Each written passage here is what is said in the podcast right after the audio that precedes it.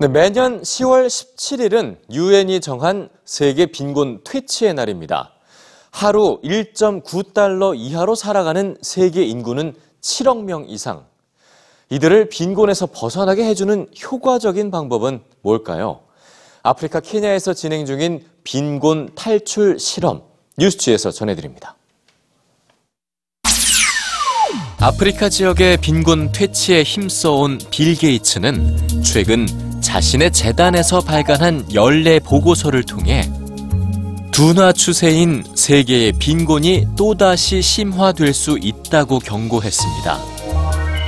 2000년 이후 10억 명이 넘는 사람이 빈곤에서 벗어났지만 아프리카의 빠른 인구 증가로 세계는 다시 빈곤의 늪에 빠질 수 있다는 건데요.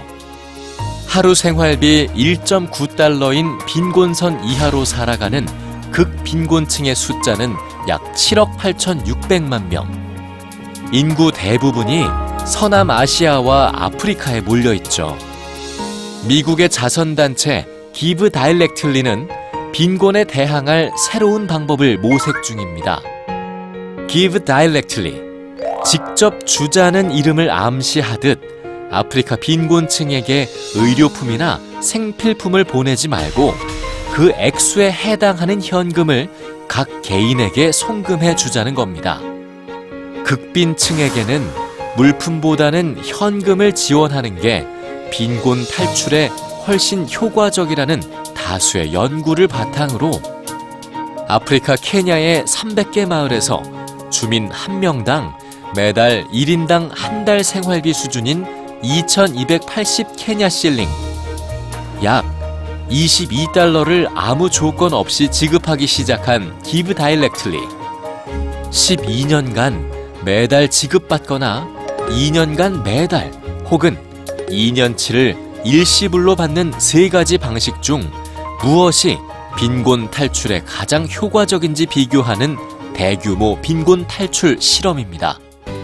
현금은 케냐에서 성황 중인 모바일 금융 서비스 엠페사를 통해 각 개인에게 직접 전달되죠. 아프리카 극빈층에게 모바일을 통해 현금을 직접 지원한다는 획기적인 아이디어에 페이스북, 인스타그램, 이베이 등은 거액을 기부했고 누구든 하루 1달러로 빈곤층의 생활비를 직접 지원할 수 있습니다.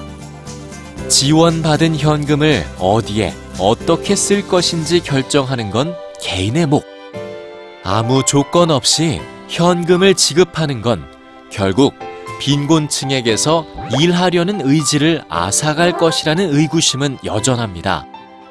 하지만 하루 1달러가 극빈곤층에겐 도약의 발판이 될 거라는 희망 역시 케냐에선 현실이 되고 있습니다. 돈을 받았을 때 나는 매우 행복했다. 학비를 내고 지붕을 고치고 낚시 배를 빌려 새로운 일을 시작했다.